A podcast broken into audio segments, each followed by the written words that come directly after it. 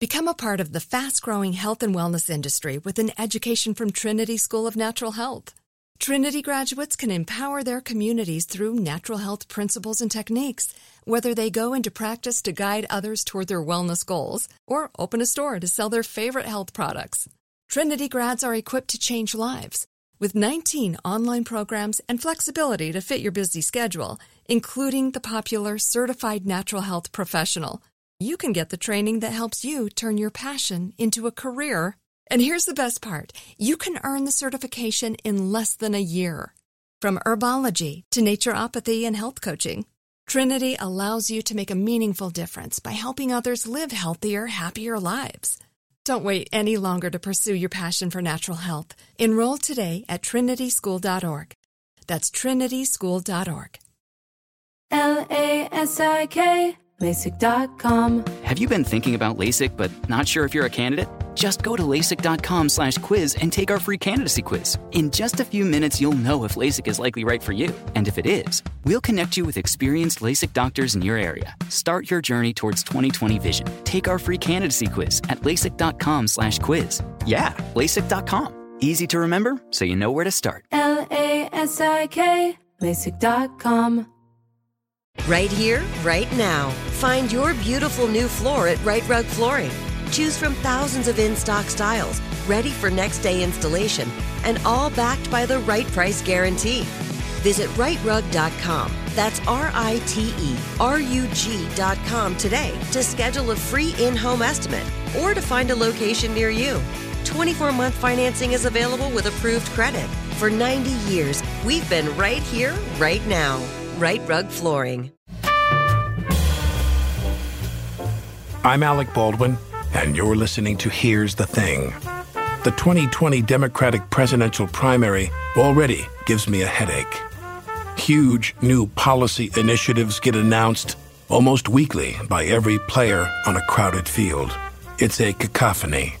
The Family Act gives you about 66% of your wages guaranteed for Families that are making $100,000 or less would get up to $500 a month. which gives every child in America a savings account.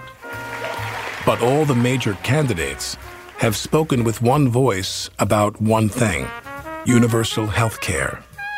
Most have even endorsed Bernie Sanders' Medicare for All bill, similar to Canada's national insurance system. Sounds simple, at least in theory, but as our president said, It's an unbelievably complex subject. Nobody knew that healthcare could be so complicated. Indeed. I needed someone to break it all down for me, and the choice was obvious. Sarah Kliff of Vox is the clearest, liveliest, most knowledgeable healthcare reporter out there. Not only has she spent thousands of hours reading all the major universal coverage proposals, really, all of them, but she studied foreign systems too, especially her native Canada. And finally, Kliff started out as a politics reporter.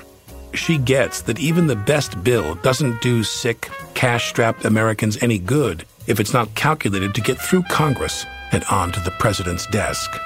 As a savvy observer of politics, at one point Sarah Kliff held out hope that the current president, understanding his base, might be the unlikely vehicle for reform. I remember at the very start of 2017, right when he was coming into office, he gave this interview where he said he has a healthcare plan and it's going to cover everybody and like it's going to be cheap and great. I remember I was up on the Capitol and like all his healthcare reporters were like, "Oh, maybe there's a plan. Like maybe he has a like." There's never a plan. There just is not a plan. Right.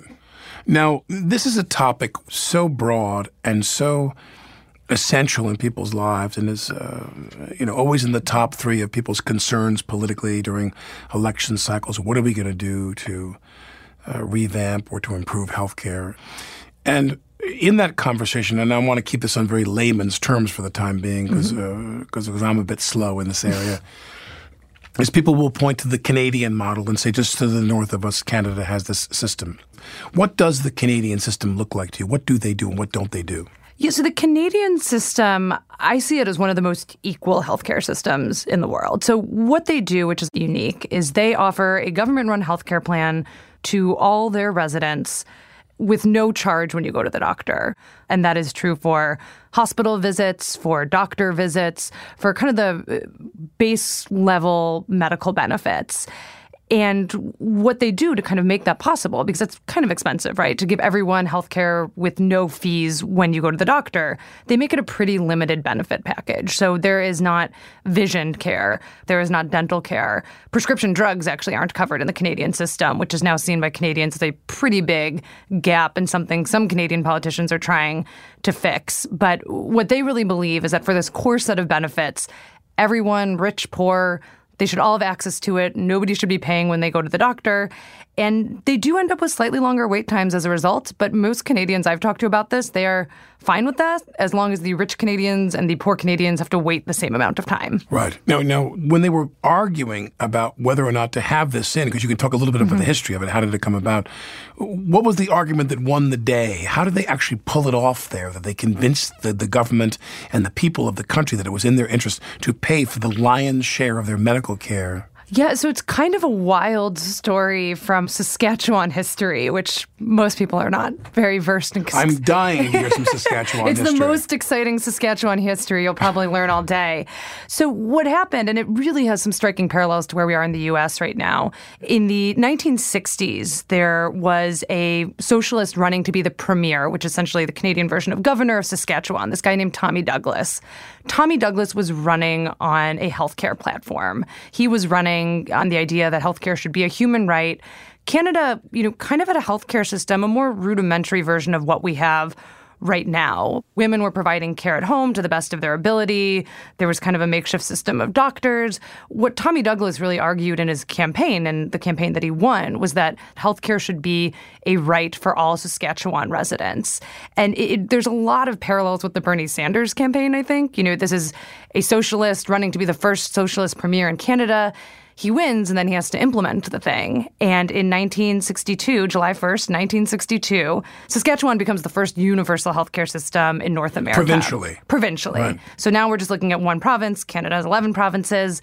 It is so similar to where we are now. Conservatives making the argument that they don't want the government involved in medicine, that they know best, that they're worried, you know, that the government is going to choose what healthcare you get and what healthcare you don't and all the doctors go on strike and Saskatchewan has to fly in British doctors from the National Healthcare Service to staff their emergency rooms. It's pretty it's like a My wild God. story. Right. And how long did the strike last? 23 days. So the doctors What ended the strike? What ended the strike is they also fly in this mediator between the Saskatchewan government and the Saskatchewan doctors. And they get a few concessions, and it is known as the Saskatoon Agreement, settled on July 23rd, 1962. And what they agree to is that doctors are allowed to opt out of the system if they want, that they don't have to participate in government health insurance. They can just work privately. But if they are going to work privately, they can't accept government insurance. So it makes a big trade off. The fees get raised a little bit, they get a bit of a pay raise, and the doctors agree to come back to work. And Tommy Douglas, the you know premier who started all of this, is actually a bit of an icon in Canada now. The CBC, the Canadian Broadcasting Corporation, in 2004 hosted this kind of odd television event where they decided they would vote on like who was the greatest Canadian. And Tommy was he the winner? He was the winner. Tommy Douglas. He was voted in this like primetime special. I would have thought it was a hockey player, but it's Tommy Douglas. Right. You'd think Wayne Gretzky would win. Saskatoon Agreement. exactly. Um, so what happens after Saskatchewan does national health care? You quickly see other provinces building their own healthcare systems to the point now that within a decade or so, Canada had national health care. And they pay for all of this with tax revenue. So Canada has significantly higher taxes than we do, and that money is, you know, covered. Income taxes. Federal income taxes is what they're financing the whole system with. When the agreement was made, when the mediator from the British healthcare system comes in and mediates the whole thing, and they have what was that was the Saskatoon agreement. The Saskatoon agreement. Well, what do you what, what do you think was said to, if you recall, or what do you think finally convinced them to support this idea? I mean, I think there was decent political support. So you know, you do have the doctor saying we don't want you involved in healthcare, but you also have this premier who has run this campaign promising universal health care. It's popular, you know, just in the same. So they got outplayed politically, you think? I think they got outplayed. I think they realized once they got three weeks into this strike, you know, the government was not going to bend. They kept saying, we'll come back to work if you don't do this Medicare for All program. And the government just said, no. You know, and eventually the doctors needed a job, right? Right. Like you can only go out of work Right. for so long. They were like the air traffic controllers of Exactly. uh, the United States under Reagan. Yeah. And you actually see similar things from when Medicare launched in 1965 in the US. You saw some hospitals in the South because of some of the rules around race that you had to treat patients of all race if you were going to participate in the Medicare program. You saw some hospitals in the South say, you know, well, we're not going to take Medicare. And eventually they caved because the government has a pretty powerful tool, right? They're going to pay you a lot of money to cover healthcare bills. You know, usually we've seen historically healthcare providers come around and accept that money. Why do you think the same thing hasn't happened here? We've never actually seen a state try and do single payer in the United States. We've never seen a state get as far as Saskatchewan did. And I think part of that might be the lobbying that happens even before you get that far. So I think you know you haven't seen legislators be willing to go far enough. Um, you know, you did see Medicare enacted, and that was a big step in 1965 when the government created Medicare for the elderly, Medicaid for the poor, and that was something the AMA, the American Medical Association, they opposed. You know, both of those programs, which now are quite popular in the United States. Um, So the popularity is what silences the the medical community. I think the popularity certainly makes it hard to lobby against them. If a lot, I think it'd be very, very hard for the AMA to launch a campaign today saying, you know, get rid of Medicare and go back to the way it was when you have millions of Americans who are on Medicare who like their Medicare plans. That's a pretty tough sell. How, how long after the creation of Medicare and Medicaid, both programs became the equivalent of like settled law? They're not under any threat. They're there to stay. I mean, decades for Medicaid. I think Medicaid's a pretty interesting example. So Medicaid covers low income Americans and it's a state program. So your state has to opt into it. In 1965, it's created. How many states opt into it now? All of them. Right. But in 1965, that was not the case. Only about a dozen or so states s- signed on at first because one of the things the government said is, you know, we're going to pay part of the medical bills, usually most of the medical bills, but you're going to have to kick in some money too. It wasn't until 1989 that all states participated in Medicaid. So we're talking about 24 years from the start of Medicaid to universal Medicaid in the US. We were joking before we started uh, recording with you that you were given an assignment and you were like, oh, God, not this. And now, years later, you're an expert in this field. Yeah, so it was a little bit How did bit it begin? It was a little bit happenstance. Uh, my first job was at Newsweek magazine here in New York, and I was an intern there um, in right around when President Obama was making his first run for office. And I was on the politics team. The election died down. They had too many people on politics, and I got moved to healthcare. And this healthcare debate was starting up in D.C. So I kind of just raised my hand to cover it, you know, not knowing that what 13 years later I would still be writing about the same thing. But I think what I really love about this topic is that there's such an intersection between the policy decisions that are made and the personal stories. Like you said, this is such like a human topic. There is so much at stake when people can or can't afford health care. A lot of the work I do right now is around healthcare pricing. You know, how much is charged for healthcare? And you know, we've made this decision as the United States not to regulate our healthcare prices, and it's a very unusual decision for a developed country to make. I talked to a family in California who have a daughter with a rare condition, and they were charged twenty five thousand dollars for an MRI. Like mm. that is an astronomical. Why? Because Stanford wanted to charge twenty five thousand dollars for an Why? MRI. Because you can make a lot of money charging twenty five thousand dollars for MRIs. And no one challenged them. Nobody. no regulators. No. Uh, Well, there's no regulator to challenge them in the U.S. They're allowed to charge whatever they can get away with. Yeah. So, you know, in this like in this particular case, they needed to see a certain specialist who was there and the specialist said, "Oh, let's take an MRI." And they figured, you know, how much can an MRI cost? Maybe a few thousand dollars. And they weren't warned by the person how much the MRI was. And honestly, the person probably didn't know. You know, one of the things I hear a lot from doctors, because I'm quite critical of pricing, is that, well, we're just trying to provide the best care. We don't know the prices. And that might be the case, but you know, not knowing the prices has a huge effect on They should the know the prices, patients. yeah.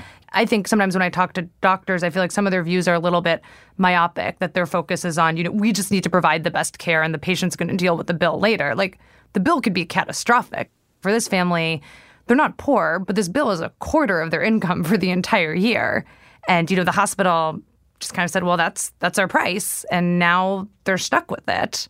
Um, so, you know, I, I really think it's such like an interesting, fascinating beat where you can see the policy decisions being made in DC, being made in state houses have such personal effects on all of us. It's so universal. You know, no one gets to opt out of the healthcare system. What was it? There was some uh, Neosporin for sixteen hundred dollars. His daughter, he's like a one year old, and she managed to like tie a piece of her hair around her toe really tightly Yeah. to the point it was turning blue. He takes her to the ER because it's the weekend, everything else is closed. Turns out it's totally fine. They put some Neosporin on it, head home. A few weeks later, they get a bill for $1,600 for this interaction. You know, I think price transparency would be a start. You know, I think it, Who's it- opposed to that? The the- hospitals, Right. You know, because it's it's a great system, right, for hospitals right now, where you can like take people who need care and then bill them And whatever price mug you them like. in the alley on the way home. Like that's a that's a system that really advantages um, you know What's the people number one lobbying healthcare. group for those hospitals? The American Hospital Association. So, what does the medical profession itself say on the record about what kind of health care they think the country should have? So I think they generally, I see them as aligning with the hospital association. They are the people who are providing care, pretty similar to hospitals. So they want to be, you know, they generally support widespread access to care. They were supporters of the Affordable Care Act and the expansion of coverage. They also support, you know, pretty high. They they want to get you know, and this is where you get into, you know, you could frame it different ways. They want to get what they say are reasonable rates for the services they provide. If you're opposing them, if you're an insurance company, you're going to say they want to get outrageous rates for the care that they provide. But they, you know, generally support access to care as long as they're getting paid the amount they would like to get paid. And, you know, I will say it's hard to paint doctors with a broad brush where you have an interesting split. There's been some interesting research if you look at the political affiliations of doctors, where you see primary care doctors, obstetricians, generally the lower paid fields in medicine, they tend to lean more liberal, align with the Democratic Party, higher paid doctors, anesthesiologists, radiologists tend to be a lot more conservative. So I will say, you know, there are doctors who support single payer, there are doctors who oppose the Affordable Care Act, but generally, if you look at their lobby, they're okay with expanding coverage as long as they're getting paid a decent amount. Now, in Canada, where there's this core of services that are basic services that are covered by the government, you pay nothing, does the majority of the population then go out and get a supplemental policy to cover the other side, dental and vision and so forth? They do. About two thirds of Canadian carry some kind of supplemental policy. Also for drugs too is a major thing Right. that people are buying their policies for.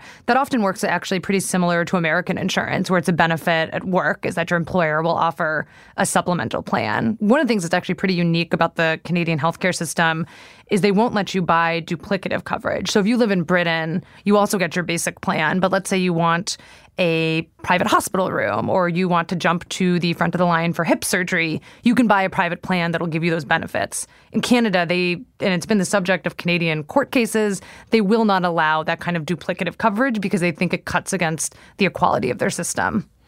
So they want to force you to stand in line with everybody else, even if you Yes. don't, even if you have the means. Yes. So you, you had that description of the system in Canada. We're going to get to the U.S. in a moment. Talk about the the system in in, uh, in the U.K. In the UK, so they, you know, in some ways it's a much more public system. The hospitals, the doctors, many of them are working for and owned by the government. So whereas in Canada you have a public health plan with private doctors and hospitals, in the UK you have a public health plan and public doctors and hospitals. All Everyone's on the payroll of the government. everyone's on the payroll of the government. and how do people rate that system?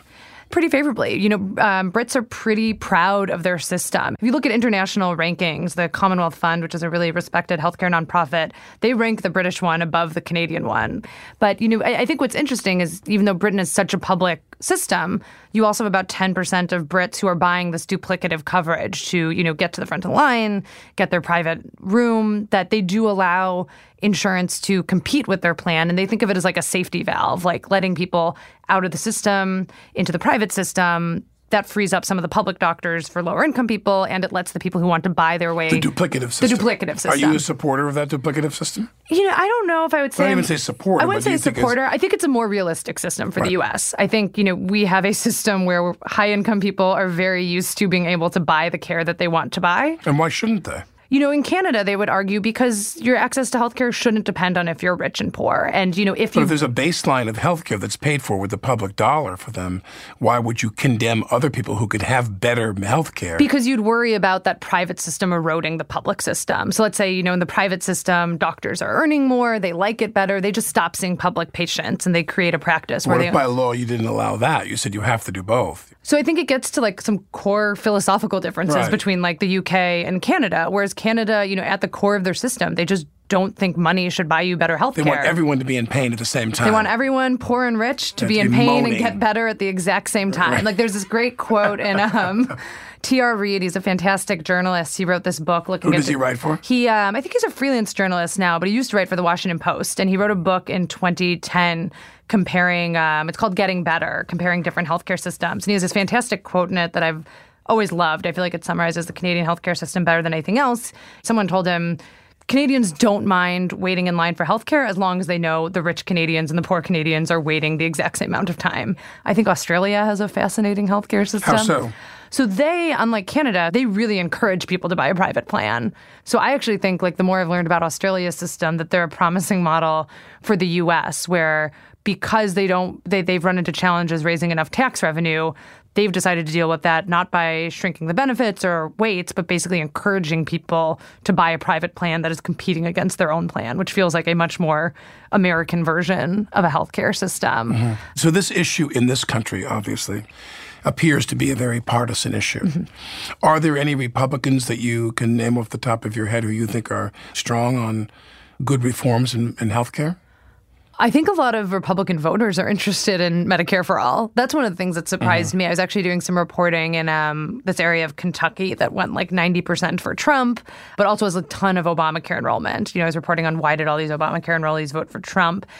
And I wasn't there to talk about Medicare for all, but one of the things that came up multiple times from Republican voters was I wish we could have a system like Canada's. You know, and these are people who, you know, supported President Trump, knew he wanted to repeal the Affordable Care Act, telling me they liked Canada's healthcare system.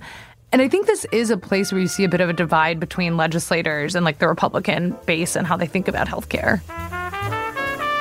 That was healthcare guru Sarah Kliff of Vox. If you want to hear Bernie Sanders' ideas straight from the horse's mouth, here's the thing has you covered. What is the function of an insurance company? It's not to provide quality care at a cost effective way. It's to make as much money as, as they possibly can. And, um, you know, what I think makes sense to me is we have right now a fairly popular, successful program called Medicare. It works pretty well for people 65 years of age or older. Why not expand it to everybody? Here's the thing.org is where you can find my whole interview with Bernie Sanders, now a declared candidate for the Democratic nomination to the presidency in 2020.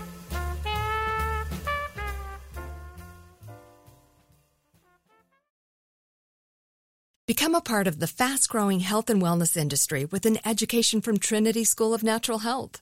Trinity graduates can empower their communities through natural health principles and techniques, whether they go into practice to guide others toward their wellness goals or open a store to sell their favorite health products. Trinity grads are equipped to change lives with 19 online programs and flexibility to fit your busy schedule, including the popular Certified Natural Health Professional. You can get the training that helps you turn your passion into a career. And here's the best part you can earn the certification in less than a year. From herbology to naturopathy and health coaching, Trinity allows you to make a meaningful difference by helping others live healthier, happier lives.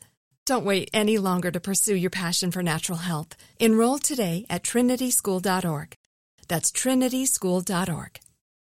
L A S I K, LASIK.com. Have a ton of questions about LASIK? You're not alone. That's why we created LASIK.com. One place where you can go to find every answer to every question on your mind. Like, how much does LASIK cost? How long does recovery take? How do I find a doctor? If you've been thinking about LASIK, go to LASIK.com now.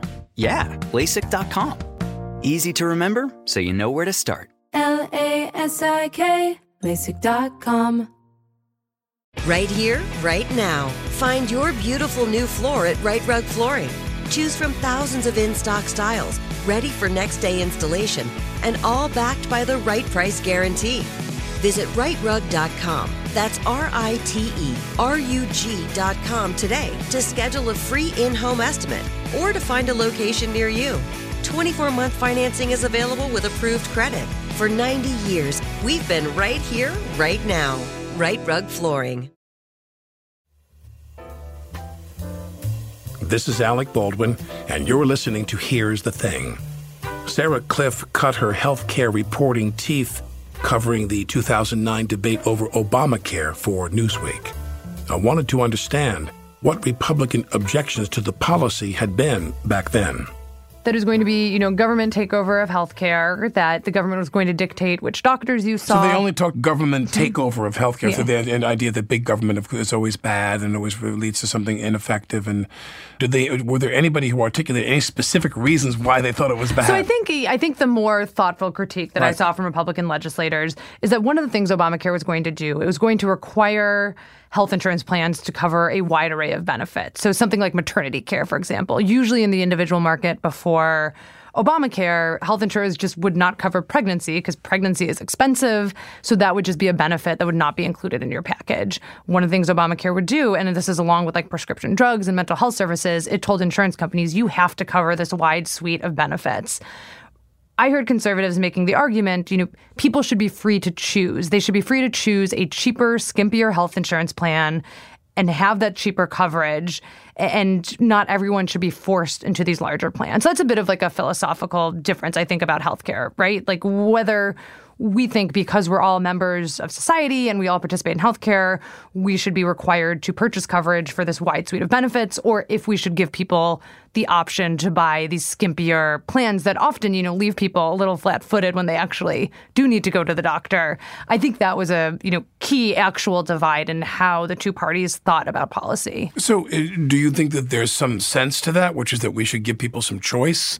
It's it's hard, right? Because if you leave out maternity care, you know, that puts the entire cost on anyone who's going to have a baby. The whole point of health insurance is to spread our healthcare costs out among a wide group of people so that it's roughly affordable for all of us, you know, even when, you know, I had a baby last year, that's being spread out among my health insurance plans. And the years I don't have a baby, I'm kind of contributing to the other people having kids. Right, right. It's really hard to let someone opt out and have a health insurance system still work. You know, that being said, you know, one thing the Affordable Care Act did is it did let younger people purchase catastrophic coverage, you know, coverage that paid for a smaller amount of your benefits. Essentially, like if you get hit by a bus, it kicks in. But, right. you know, and, and that went up to age 30 under the Affordable Care Act. Republicans would have liked to let everyone buy catastrophic coverage. But it, it's a big trade off. You really disadvantage when you let healthy people just, you know, buy these skimpy plans, you're really going to disadvantage the sicker people who need Well, it becomes coverage. like the power grid. Like you're either in it or you're out. Right. Yeah, and, I mean, Democrats didn't like the individual mandate. It was an incredibly unpopular policy. But the whole reason they included it is because if you are going to make an insurance system work, you need a lot of people buying in. You need the sick people, you need the healthy people. And when you have an array of options, when you have like the skimpy plan and the robust plan, the healthy people buy the skimpy plan because they don't use much health care. The, you know, sick people buy the expensive plan with lots of benefits. And the insurance market, you know, essentially breaks down a little bit. Sure. You need the healthy people subsidizing the sick people in order to make things work. But where, and just philosophically, when will government and, and society say, hey man, you're 40 pounds or more mm-hmm. overweight and you're over 50 and your cardiac CAT scan said the following uh, metrics to us, your, your insurance is going to go way up. Maybe mm-hmm. you smoke. Yeah. Now, right, right now, they're saying, well, you get a discount if you don't smoke. You get a preferred rate if you don't smoke.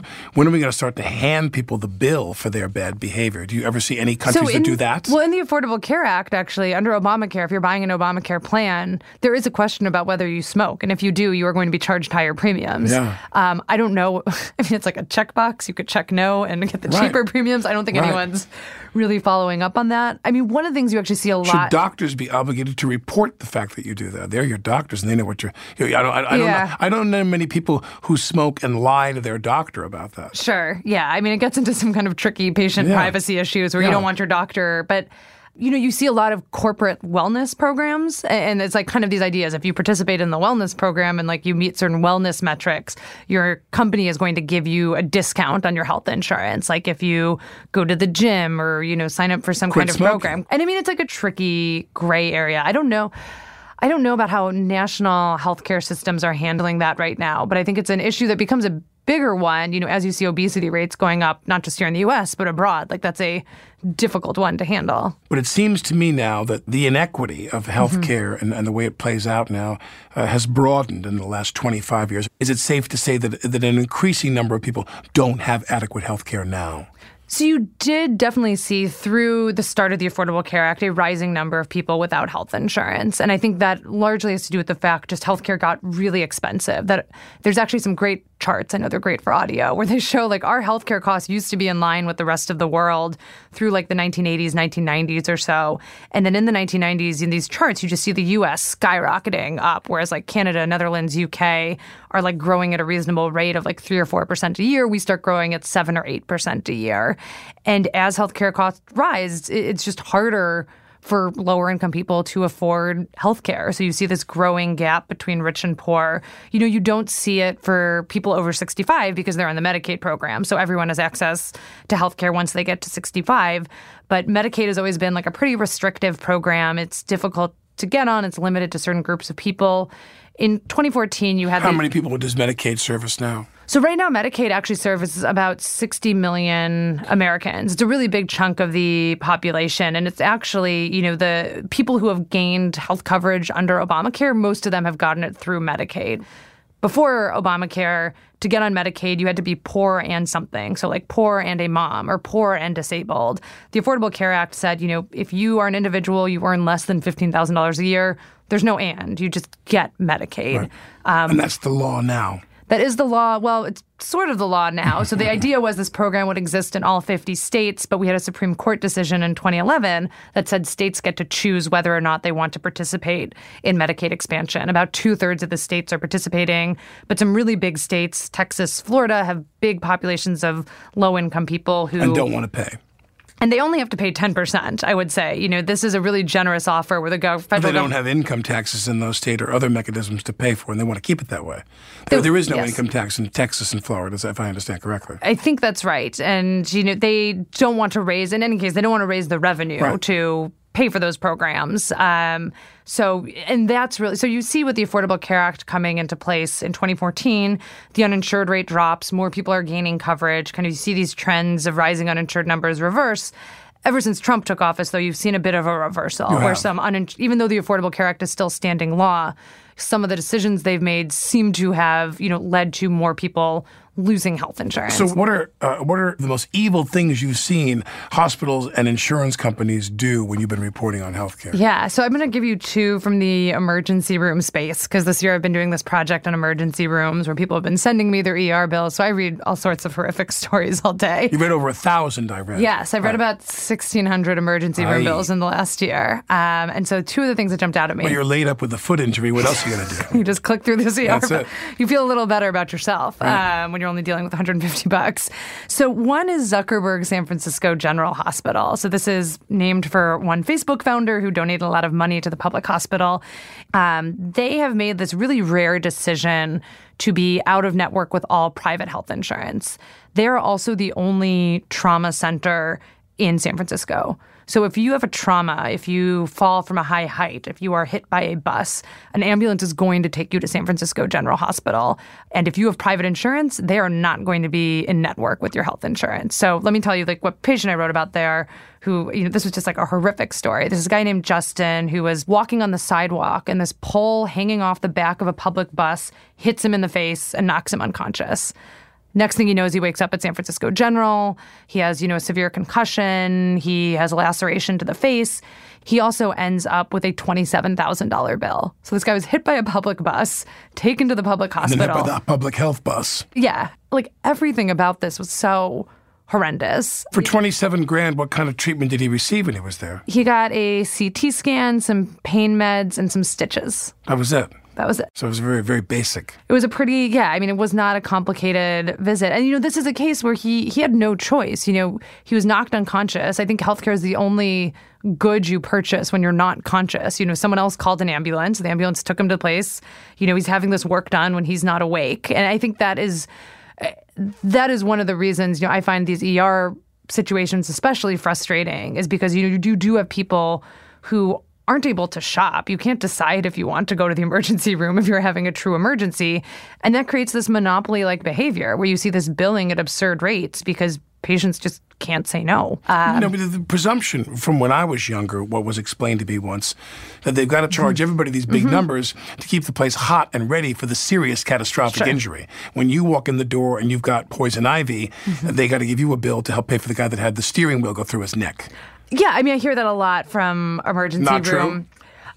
I am very skeptical of that argument. One, because I see the prices just very the price of being prepared seems to vary wildly from one hospital Right. to another. So they hide behind that. they, that seems a little bit of a false justification. I, I do understand, you know, they need to keep the lights running, they need to keep it on, they need to be ready for the gunshot wounds.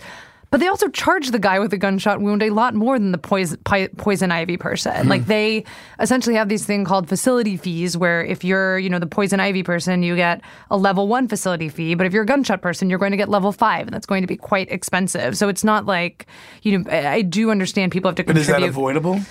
it doesn't happen in Canada, right? Like if you have a healthcare system where you decide that patients shouldn't be the ones bearing those costs, then you you can avoid it if you want to create a policy situation that avoids it. Plus, that more and more uninsured people are using Mhm. emergency rooms for r- regular medical care. They go there with the flu. Mhm. They should be seeing a doctor, and they shouldn't be cluttering up emergency rooms, but they got nowhere else to go because they don't have any insurance. Well, and, and I mean, one of the things I see a lot in the, all these bills I read are people end up at the ER on nights and weekends because they, they know it's not an emergency, room, but it's the only thing that's open. And, you know, it's often like their young kid did something at a weird hour in the night.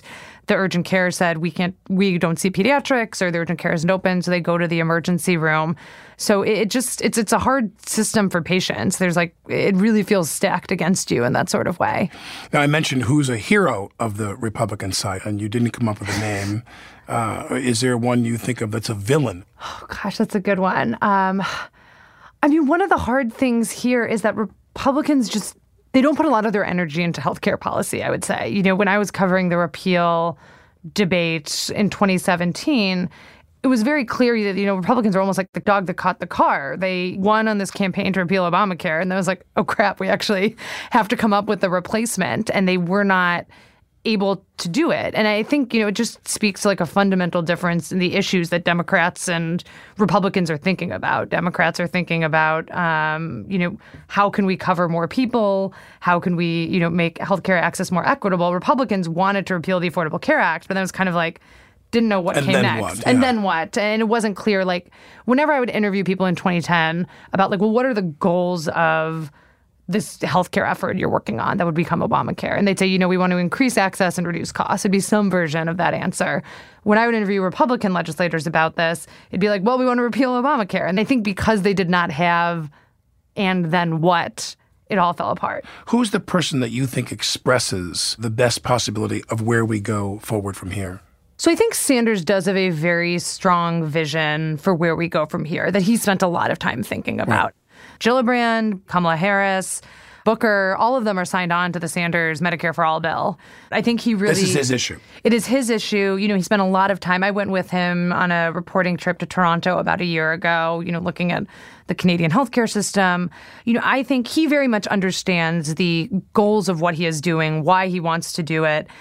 I don't know that his vision is the one that we end up with, but I think it's by far the clearest articulation I've seen of like, here's the problem, here's how I want to fix it. And I think Sanders aligns himself with the Canadian system. So he really abhors the idea of having insurance like Britain's that lets you skip to the front of the line. And this is like a very core principle for him. I think it's also going to be a reason why his bill would struggle in Congress. Um, you know, I, if I saw us moving to a national system, I'd expect there'd be some kind of private health insurance option.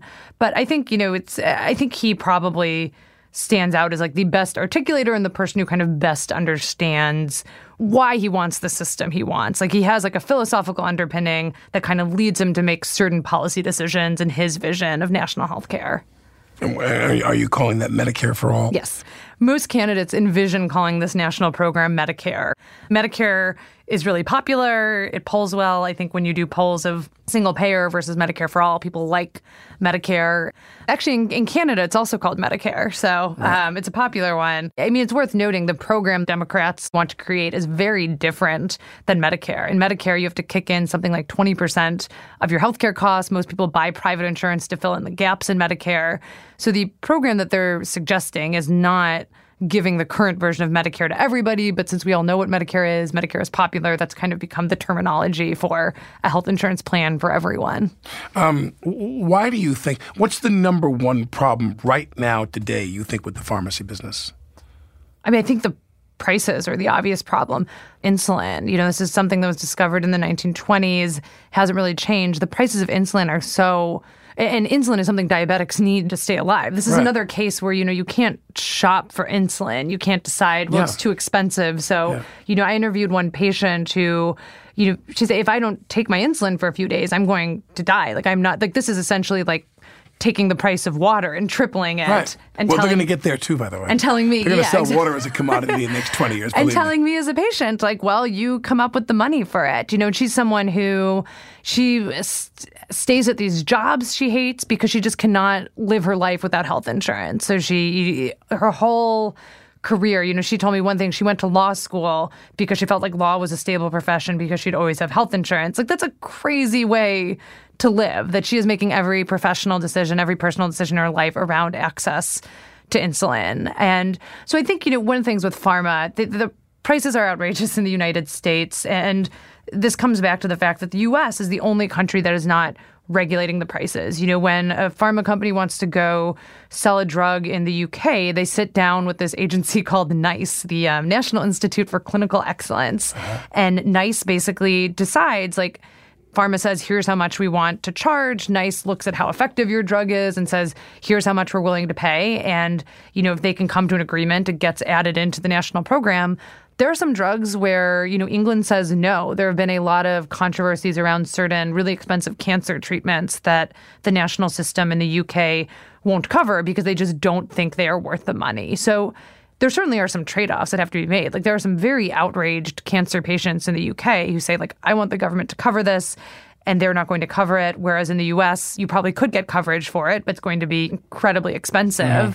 So that's a big trade-off between a system like ours and a system, you know, like the UK's, but yeah, I would say at some point the drugs, and we're at that point, they're getting so expensive that it's like, yes, you have access to them, but if you can't afford them, what does that even mean? What's your other option? And when, and when you and when you use insulin as an example, what I'm wondering, what is it about their lobbying arm, to the extent that you can uh, talk about that, that makes them so powerful and so effective? Yeah, so is it just money? I think a lot of it's money. I think there are these ads that ran during Clinton care, these um, Harry and Louise ads that are kind of like burned into the memory of anyone who worked in healthcare. I'm talking about campaign dollars too. Yes, yes, campaign dollars, and they really launched like an all-out assault on Clinton Care that really was one of the reasons why that was not able to go forward. I Did think they it- launch an equivalent one on Obamacare? so they didn't, and this is you know a theory of government that the Obama administration had. The Obama administration felt like they could not survive a pharma onslaught. So one of the things they did, and they felt the same way about the AMA, the hospitals. They felt like if these guys you know line up against us, this won't survive. So they got them all to endorse the bill, and that was a big trade-off because there was certain you know pharma was not going to endorse a bill that regulated drug prices. So they said, okay, with Obamacare, we are not going to regulate drug prices. We'll put a small tax on the pharma industry. Basically, they created taxes on all these industries, but didn't regulate their prices, and that got them all to sign on. You know, I. I don't know if the current Democrats operate under that theory of governance anymore. I was, um, you know, just meeting with Pramila Jayapal, who runs the House Progressive Caucus and rolled out a Medicare for All bill recently, and she basically feels like, you know what, like fuck that. Like we are beyond that. We are not having pharma endorse our bill. Like we are doing a bill, you know, and bring. The goal is to piss off pharma. the goal is to piss off pharma, spend as much money as you want. Like Yeah, we are bring ready on. for it. They see a lot of bad outcomes of bringing industry on board with their healthcare bill and kind of have a different view than Obama did going into the Affordable Care Act. Uh, let's assume that uh, everything stays as it is right now, and uh, we have, uh, um, uh, at least in Congress, we have a Republican Senate and a Democratic House. And uh, the White House changes hands. Mhm. Sanders or whoever, uh, Kamala Harris, whoever in the White House. What kind of plan do you think there's a chance we could end up with? Or I think you'd see a lot of like the assault on the Affordable Care Act. They'd probably like redo some of the stuff you can do through the executive branch, try and shore that up. It's going to be hard to do these sort of things through executive action. You know, it is going to be hard without having the Senate. It is hard to do a half-assed version. A weird idea I've heard floated, which like seems to engender a lot of lawsuits, is that it is much easier to just lower the eligibility age of Medicare from 65 to 0, which is like a very odd way to do this. Like a lot of benefits would be missing. That is like not the Sanders Mm-hmm. plan. But I guess that would be like a version of this um, that could be done without as much legislating. But I think it's going to be hard in divided government to move forward on this. Um, I think it's it's a big idea that gets a little bit stuck in the wheels of Congress. are you someone who you think it's essential that we have to have a tax increase in order to afford that? We do. I mean, we Yeah, we'd need to to, get the money from Right. somewhere. And I, you know, if you talk to Bernie Sanders about this, he'll say, yes, there'd be a tax increase, but also nobody would be paying their health insurance premiums anymore. So, you know, the things getting changed out of your paycheck or taken out of your paycheck just get changed a little bit. But I think that is where these programs run into a lot of challenges. Um, there's this guy at Harvard, his name's William Hsiao, and he's kind of like, if you're a country who wants to build single payer, he's like the health economist you call. And when I've interviewed him, he's you know worked with about a dozen countries, and he says about half of them fail, and the reason they fail is always the step of how do you pay for the thing. Like you can come up with a really cool system, but the place where it always gets hard is like figuring out okay, how do we pay for that system? Right. Do you think that healthcare is at a crisis in this country right now? Yes, I think. s- uh, And what qualifies it? I think such? what qualifies it as a crisis is you have people still going into really significant crippling debt to afford healthcare that they can't say no to. Like I look at the example of insulin, like that seems like a crisis to me that people that there there are reported stories of people dying because they cannot afford their insulin. Like that feels like uh, something fair to call a crisis. Um, what's next for you? What are you working on now? I just know I need to stop reading emergency room bills at some point. Which country has the worst healthcare system as far as you're concerned? Oh God! I mean, I think we uh, developed countries. It's got to be the U.S., right? Like we, if you look at any rankings, we're always last. Incredible. Just incredible. The United States healthcare system, or hodgepodge of systems, ranks the worst in the developed world. We spend the most for the worst outcomes. The United Kingdom spends literally half the amount per person as the United States and fares better on hospital safety, on many disease outcomes, on infant mortality, preventative care, and more. Brits even live two years longer than Americans. You can find Sarah Kliff's reporting, including her fabulous, frustrating emergency room billing project at Vox.com. Her podcast, telling the human stories behind healthcare policy, is called The Impact. This is Alec Baldwin, and you're listening to Here's the Thing.